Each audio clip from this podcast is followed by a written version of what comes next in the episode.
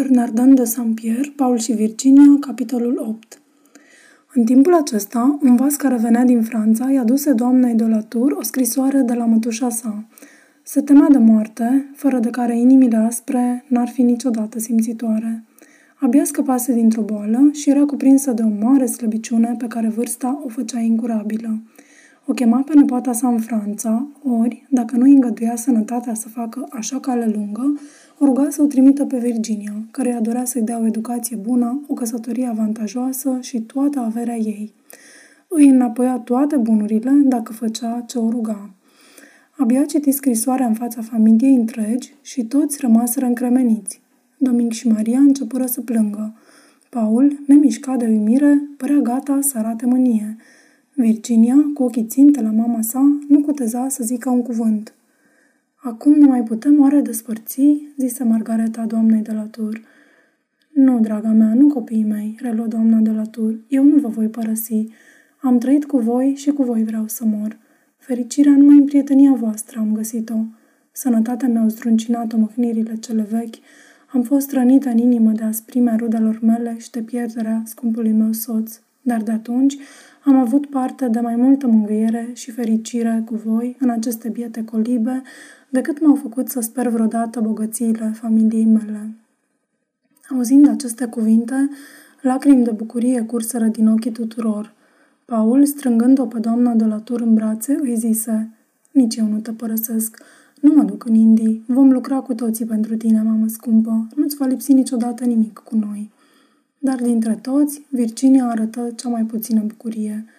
Restul zilei fu mai veselă și întoarcerea liniștii sale mulțumi la culme pe toți.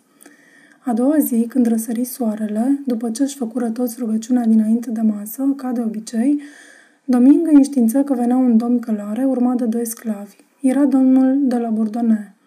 El intră în colibă unde toată familia era la masă. Virginia servise după obiceiul țării cafea și orez fiert în apă. Mai pusese pe masă și napi calzi și banane proaspete. În loc de tacâmuri aveau jumătăți de tifci și în loc de față de masă foi de bananier. Guvernatorul se arătă întâi mirat de sărăcia acestei locuințe. Apoi, adresându-se doamnei de la tur, îi spuse că treburile orașului nu lăsau să se gândească la nevoile fiecăruia. După aceea mai zise, Dumneata, doamnă, ai o mătușă de familie aleasă și foarte bogată la Paris, care vă va lăsa averea ei și care vă așteaptă să vă duceți la dânsa. Doamna de la tur îi răspunse guvernatorului că sănătatea sa zdruncinată nu îngăduia să facă așa drum lung. Cel puțin pe fica dumitale, așa de tânără și de drăgălașă, nu vei putea lipsi de o moștenire așa de mare. Trebuie să-ți spun că mătușa dumitale are curs la autoritate ca să o aducă lângă sine. Birourile mi-au scris în privința aceasta să mă folosesc chiar de putere, dar deoarece eu îmi întrebuințez puterea numai spre a-i face pe locuitorii acestei colonii fericiți, aștept ca voința dumitale să se înmoaie, să facă o jerfă de câțiva ani, căci de asta atârnă fericirea fiicei dumitale pentru întreaga viață. De ce vin oamenii aici? Ca să facă avere, așa e? Nu e oare mai plăcut să te duci să găsești avere în țara ta? Zicând aceste cuvinte, puse pe masă un sac mare de bani pe care l adusese unul dintre cei doi negri. Uite, adăuga domnul de la Bourdonnais, pentru pregătirea călătoriei fiicei dumitale, din partea mătușii dumneavoastră. Pe urmă mustră cu bunătate pe doamna de la tur că nu se dusese la el când a avut nevoie și lăudă nobilui curaj. Paul luă cuvântul și zise guvernatorului, Domnule, mama a venit la dumneata și ai primit-o rău. Mai ai vreun copil, doamnă?" întrebă guvernatorul. Nu, domnule," răspunse ea. Băiatul e fiul prietenei mele, dar și el și Virginia ne sunt deopotrivă de scumpi și sunt fiecare copii amândorura." Tinere, zise guvernatorul lui Paul, când vei dobândi experiența lumii, vei cunoaște nefericirea oamenilor cu poziții mari. Vei afla cât de ușor dau ei viciului intrigant ceea ce ar fi drept să dea meritului care se ascunde. Domnul de la Bourdonnais, poftit de doamna de la Tur, se așeză la masă lângă ea. Dejună precum creolii cu cafea amestecată cu orez fiert în apă. Fu încântat de ordinea și de curățenia colibei, de înțelegerea ce domnea între cele două familii și de zelul bătrânilor lor servitori. Aici se află numai mobilă de lemn, zise el, dar mai ales fețe senine și inimi de aur – Paul, încântat de popularitatea guvernatorului, zise, Aș dori să fiu prieten cu dumneata, căci ești om de ispravă. Domnul de la Burdone primi cu plăcere această dovadă de cordialitate insulară. Sărută pe Paul, strângându-i mâna și îl asigură că putea avea încredere în prietenia lui. După masă, luă pe doamna de la Tur deoparte și îi spuse că va avea curând ocazia de a trimite pe fică sa în Franța pe un vas care era gata să plece, că o va recomanda el unei doamne, ruda lui, care pleca și ea, că nu trebuia să lase cu niciun preț o avere așa de mare pentru o mulțumire de câțiva ani. Mătușa dumitale, adăugă el plecând, nu poate trăi mai mult de doi ani, așa mi-au scris niște prietenei săi. Gândește-te bine, averea nu vine în toate zilele. Sfătuiți-vă cu toții. Toți oamenii cu judecată îmi vor da dreptate. Ea îi răspunse că nu dorea de acum înainte altă fericire decât fericirea fiicei sale și că o va lăsa să plece dacă ea va dori. Doamnei de la Tur îi părea bine că găsea un prilej să despartă câtva timp pe Virginia de Paul, cu, fericiri, cu gândul la fericirea amândorura. Luă pe fică sa deoparte și îi zise, Fata mea, servitorii ne sunt bătrâni, Margareta îmbătrânește și ea, Paul e prea tânăr, eu sunt bolnavă. Dacă mor eu, ce vă faceți fără avere în pustiurile astea? Vei rămâne singură, neavând pe nimeni care să-ți dea ajutor și silită să muncești fără încetare la pământ ca să poți trăi. Gândul acesta mă umple de durere. Virginia îi răspunse, Dumnezeu ne-a osândit la muncă, m-a învățat să muncesc și să-L binecuvintez în fiecare zi. Până acum nu ne-a părăsit și nu ne va părăsi nici de acum înainte. Providența veghează mai cu deosebire asupra celor năpăstuiți. Așa mi-ai spus de multe ori, mamă. Nu pot să vă părăsesc. Doamna de la tur continuă mișcată. Eu vreau să te văd fericită și să te mărit cu Paul, care nu ți-e frate. Acum gândește-te că averea sa atârnă de tine. Fata care iubește crede că nimeni nu știe asta. Ea își pune pe ochi vălul ce are pe inimă, dar când îl ridică vreo mână prietenă, atunci suferințele tainice ale dragostei scapă ca pe ușă deschisă și dulcile pornire ale încrederii urmează după secretul cu care se înconjura. Virginia, mulțumită de noile mărturii de bunătate ale mamei sale, îi spuse cât luptase, având de martor numai pe Dumnezeu, că vedea ajutorul providenței în ajutorul mamei sale, care îi îngăduia plecarea și care o călăuzea cu sfaturile ce îi dădea, că acum, fiind ajutată, dorea să nu plece, ci să stea cu dânsa, fără grijă pentru vremea de față, fără teamă pentru viitor. Doamna de la Tur, văzând că vorbele ei produseseră cu totul alt efect decât cel la care se aștepta, îi zise, Fata mea, nu vreau să stau împotrivă. Cugetă în voie, dar ascunde de Paul iubirea ta. Când e inima fetei prinsă, iubitul ei nu mai are ce-i cere. Către seară, fiind singură cu Virginia, intră la ea un om înalt îmbrăcat cu o sutană albastră. Era un misionar din insulă și duhovnicul doamnei de la Tur și al Virginiei. Fusese trimis de guvernator. Copiii mei, le zise el după ce intră, Domnul fie lăudat, acum sunteți bogați. Vă puteți asculta inima, veți putea face bine celor săraci. Știu ce v-a spus domnul de la Burdone și ce i-ați răspuns. Pe dumneata, sănătatea te silește să stai aici, dar domnișoara n-are niciun motiv să stea. Trebuie să ne supunem providenței, rudelor mai bătrâne, chiar când sunt nedrepte. E o jerfă, dar așa e porunca lui Dumnezeu. El s-a jerfit pentru noi, trebuie, după pilda lui, să fim devotați și noi binelui familiei. Călătoria în Franța va avea un sfârșit fericit. Nu vrei să te duci, domnișoara? Virginia, cu ochii plecați, îi răspunse tremurând. Dacă așa a poruncit Dumnezeu, nu mă împotrivesc. Facă-se voia lui, zise ea plângând. Aceasta este o înregistrare Cărțiaudio.eu. Pentru mai multe informații sau dacă dorești să te oferi voluntar, vizitează www.cărțiaudio.eu. Toate înregistrările Cărțiaudio.eu sunt din domeniul public. Misionarul ieși și se duse să-i spună guvernatorului că izbutise. Doamna de la Tur trimise pe Doming să mă cheme spre a mă întreba și pe mine ce părere am despre plecarea Virginiei. Nu am fost de acord să o lase să plece. Eu cred că spre a fi fericit, trebuie să ții mai mult la câștigurile ce ți le dă natura, decât la cele ce ți le dă averea, și că nu trebuie să ne ducem să căutăm aiurea ce găsim la noi. Aceste maxime eu le consider bune pentru toți, fără excepție. Dar ce puteau face sfaturile mele de cumpătare împotriva amăgirilor unei averi mari?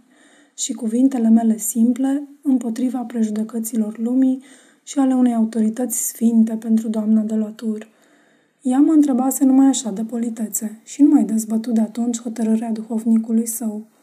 Până și Margareta, care, cu toate că avea planuri mari pentru fiul ei și se împotrivise la început, acum nu mai zicea nimic.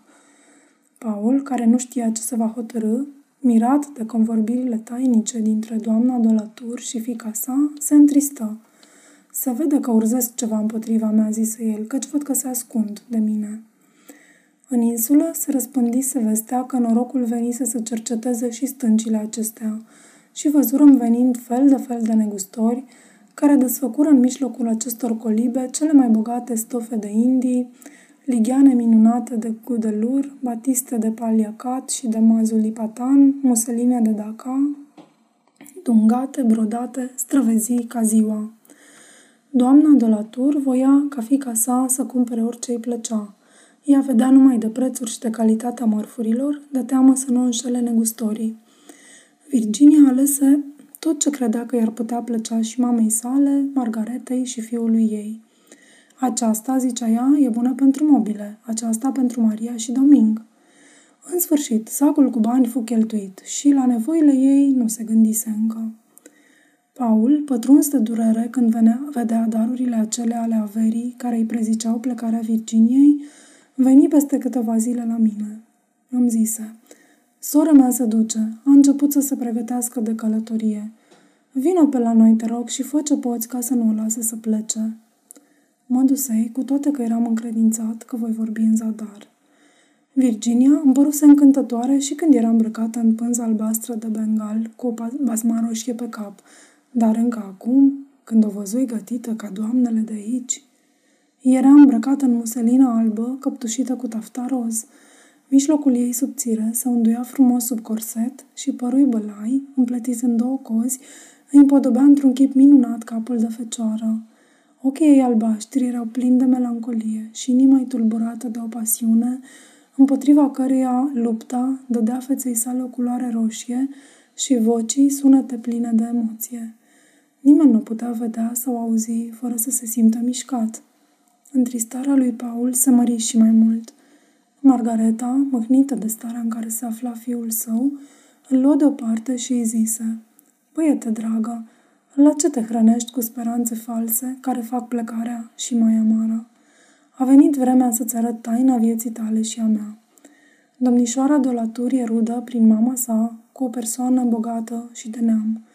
Tu ești fiul unei țărânci și ești copil din flori. Cuvintele acestea, copil din flori, îl mirară mult pe Paul. Nu le mai auzise niciodată. Întrebă pe mama sa ce însemnau și ea îi răspunse. N-ai avut tată legitim. Când eram fată, iubirea m-a îndemnat să săvârșesc o slăbiciune al cărei fruct ai fost tu. Greșeala mea te-a lipsit de familie din partea tatălui tău și căința mea te-a lipsit de rudele mele. Tu nu ai altă rudă pe lume afară de mine. Și începu a plânge. Paul îi zise, îmbrățișând-o, O, mamă, deoarece nu am alte rude pe lume, te voi iubi și mai mult pe tine. Dar acum văd de ce se depărtează de mine domnișoara de la tur de două luni încoace și de ce s-a hotărât azi să plece. Negreșit că mă disprețuiește. Venise vremea mesei. Se așezară fiecare și tulburați de deosebite griji, mâncară puțin și nu vorbiră deloc. Virginia se sculăcea din tâi și veni aici, unde suntem noi acum. Paul se lua după ea și se așeza alături. Amândoi tecură câtva timp. Era o noapte delicioasă, cum sunt atâtea la tropice, și a cărei frumusețe nicio pensulă nu o poate arăta. Luna se ivise în mijlocul cerului, înconjurată de o perdea de nori, pe care razele sale îi risipea încet, încet. Lumina îi se răspândea pe nesimțite asupra munților insulei și a piscurilor lor. Vântul nu bătea deloc. Se auzeau în pădure, în fundul văilor, pe înălțimea stâncilor, țipete mici, șoptiri dulci de păsări care se îndrăgosteau în cuiburi, înveselite de lumina nopții și de pacea de pe cer. Toate, până și insectele zumzeau prin iarbă. Stelele scânteiau pe cer și se oglindeau în sânul mării în care se vedeau tremurând. Virginia privea distrată la orizontul nemărginit și întunecos, unde se vedeau două lumini roșii de focuri făcute de către pescari. Zări la intrarea portului o lumină și o umbră, fanarul și corpul vasului cu care urma să plece în Europa și care aștepta ancorat. Când îl văzu, se tulbura și întoarse capul pentru ca să nu vadă Paul plângând. Doamna de la tur, Margareta și eu stăteam mai departe sub banani și în tăcerea nopții le auziram bine convorbirea pe care n-am uitat-o nici până în ziua de azi. Paul îi zise, Aud că pleci, domnișoară, peste trei zile. Nu ți-e teamă de pericolele de pe mare, de care atât ți era frică mai înainte? Trebuie să mă supun mamei, rudelor, datoriei. Pleci ca să te duci la o rudă depărtată pe care n-ai văzut-o niciodată. Vai, răspunse Virginia, eu doream să stau aici toată viața, dar mama n-a vrut. Duhovnicul mi-a spus că Dumnezeu voiește să plec, că viața e o încercare. Ce fel, zise Paul, ai avut atâtea cuvinte să te hotărăști și niciunul să te oprească aici? Ah, trebuie să mai fie și altceva ce nu vrei să spui. Bogăția are atracții mari. Vei găsi într-o lume nouă cui să dai numele de frate, pe care văd că mie nu mi-l mai dai. Vei alege altul printre cei vrednici de dumneata prin naștere și avere, nu ca mine. Dar unde vrei să te duci ca să fii fericită? Ce pământ îți va fi mai scump ca cel pe care te-ai născut? Unde vei găsi societate mai plăcută ca cea care te iubește? Cum vei trăi fără alintările mamei tale cu care ești atât de obișnuită? Ce se va face ea, femeie în vârstă, când nu te va mai vedea alături de dânsa la masă, în casă, la plimbare unde se rezema de brațul tău? Ce se va face mama mea, căreia ești așa de dragă? Ce să le spun eu când le voi vedea plângând de lipsa dumitale? Crudă ce ești, nu-ți vorbesc de mine, dar ce mă voi face eu când va veni noaptea și nu ne vom strânge cu toții la un loc? Când vom vedea copacii sădiți la nașterea noastră și atât de îndelungată vreme martorei prieteniei noastre. Ah, deoarece ai altă soartă, deoarece cauți alte țări și nu țara unde te-ai născut, alte bucurii și nu ale muncii mele, lasă-mă să te însoțesc pe vasul pe care pleci. Te voi face să nu-ți fie frică de furtunile de care te teme atât de mult pe pământ. Îți voi odihni capul pe pieptul meu. Îți voi încălzi inima lângă inima mea. Și în Franța, unde te duci după avere și măriri, îți voi sluji ca sclav. Fericit numai de fericirea ta, în casele în care te voi vedea servită și adorată, voi fi destul de bogat și de nobil spre a-ți face cel mai mare sacrificiu, murind la picioarele tale. Plânsul îi necă vocea și o auzirăm pe Virginia zicându-i, oftând des. Pentru tine plec. Pentru tine, căci te-am văzut prea mult muncind ca să hrănești două familii neputincioase. M-am gândit că e bine să fiu bogată, ca să-ți înapoiez de mii de ori binele ce n-ai făcut. De ce-mi vorbești de naștere? Aș fi eu în stare să-mi aleg alt frate? O, Paul, tu mi-ești cu mult mai scump decât un frate. Cât m-a costat să te îndepărtezi de lângă mine. Doream să mă ajut să mă despart de mine însumi, până când cerul ne-ar fi putut binecuvânta căsătoria. Acum rămân, plec, trăiesc, mor, fă cu mine ce vrei. M-am putut împotrivi mângâierilor tale, dar nu-ți pot suporta durerea. Când auzi aceste cuvinte, Paul o luă în brațe și, ținând-o strâns, striga cu glas îngrozitor. Plec cu ea, nimic nu mă va putea despărți de dânsa. Alergarăm la el. Doamna de la îi zise, Fiul meu, ce ne facem noi dacă ne părăsești? Rosti și el tremurând aceste cuvinte. Fiul meu, fiul meu, tu mamă desparți pe un frate de sora lui. Amândoi am sub laptele tău, amândoi am crescut pe genunchii tăi, am învățat de la tine să ne iubim. Amândoi ne-am spus de o mie de ori că ne suntem dragi și acum o depărtez de mine. O trimiți în Europa, în țara barbară care n-a vrut să vadă postească și la rudele răutăcioase care te-au lăsat în voia întâmplării. Îmi vei zice, n-ai niciun drept asupra ei, nu ți-e soră. Ea este totul pentru mine. Bogăția, familia, nașterea, tot avutul meu. Altul n-am. Un acoperiș am avut și un leagăn și un singur mormânt vom avea.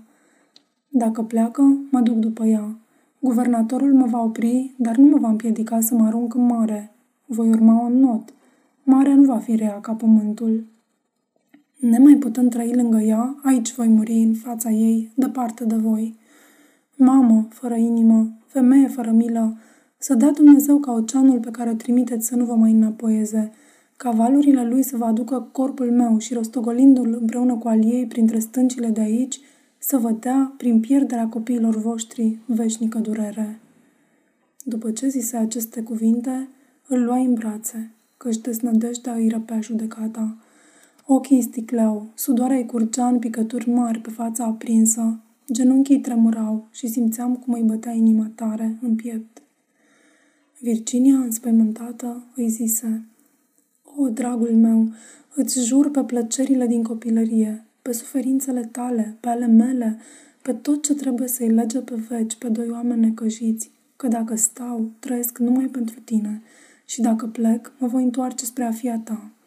Vă iau martor pe toți care m-ați crescut, care sunteți stăpâni pe viața mea și care îmi vedeți lacrimile. Jur pe cerul care mă aude, pe marea pe care o voi străbate, pe aerul cel respir și pe care nici când nu l-am pângărit cu vreo minciună. Cum topește soarele de repede o stâncă de gheață din vârfurile apeninilor, așa se topi mânia tânărului când auzi glasul iubitei. Își plecă capul mândru și șiroaie de lacrimi începură să-i curgă din ochi. Mama sa, amestecându-și lacrimile cu ale lui, îl ținea îmbrățișat, fără să poată vorbi. Doamna de la tur îmi zise, nu mai pot, mi-e inima sfâșiată. Călătoria aceasta nenorocită nu se va face. Vecine, caută de ea cu dumneata pe fiul meu. Aici, de opt zile n-a dormit nimeni. Zisei lui Paul, dragul meu, sora ta nu va mai pleca. Mâine vom vorbi cu guvernatorul. Lasă-ți familia să se odihnească și hai de dorm la mine noaptea asta. E târziu, e miezul nopții. Mă lăsă să-l iau fără să zică nimic și după ce petrecu o noapte foarte tulburată, se sculă când se crăpă de ziua și se întoarse acasă.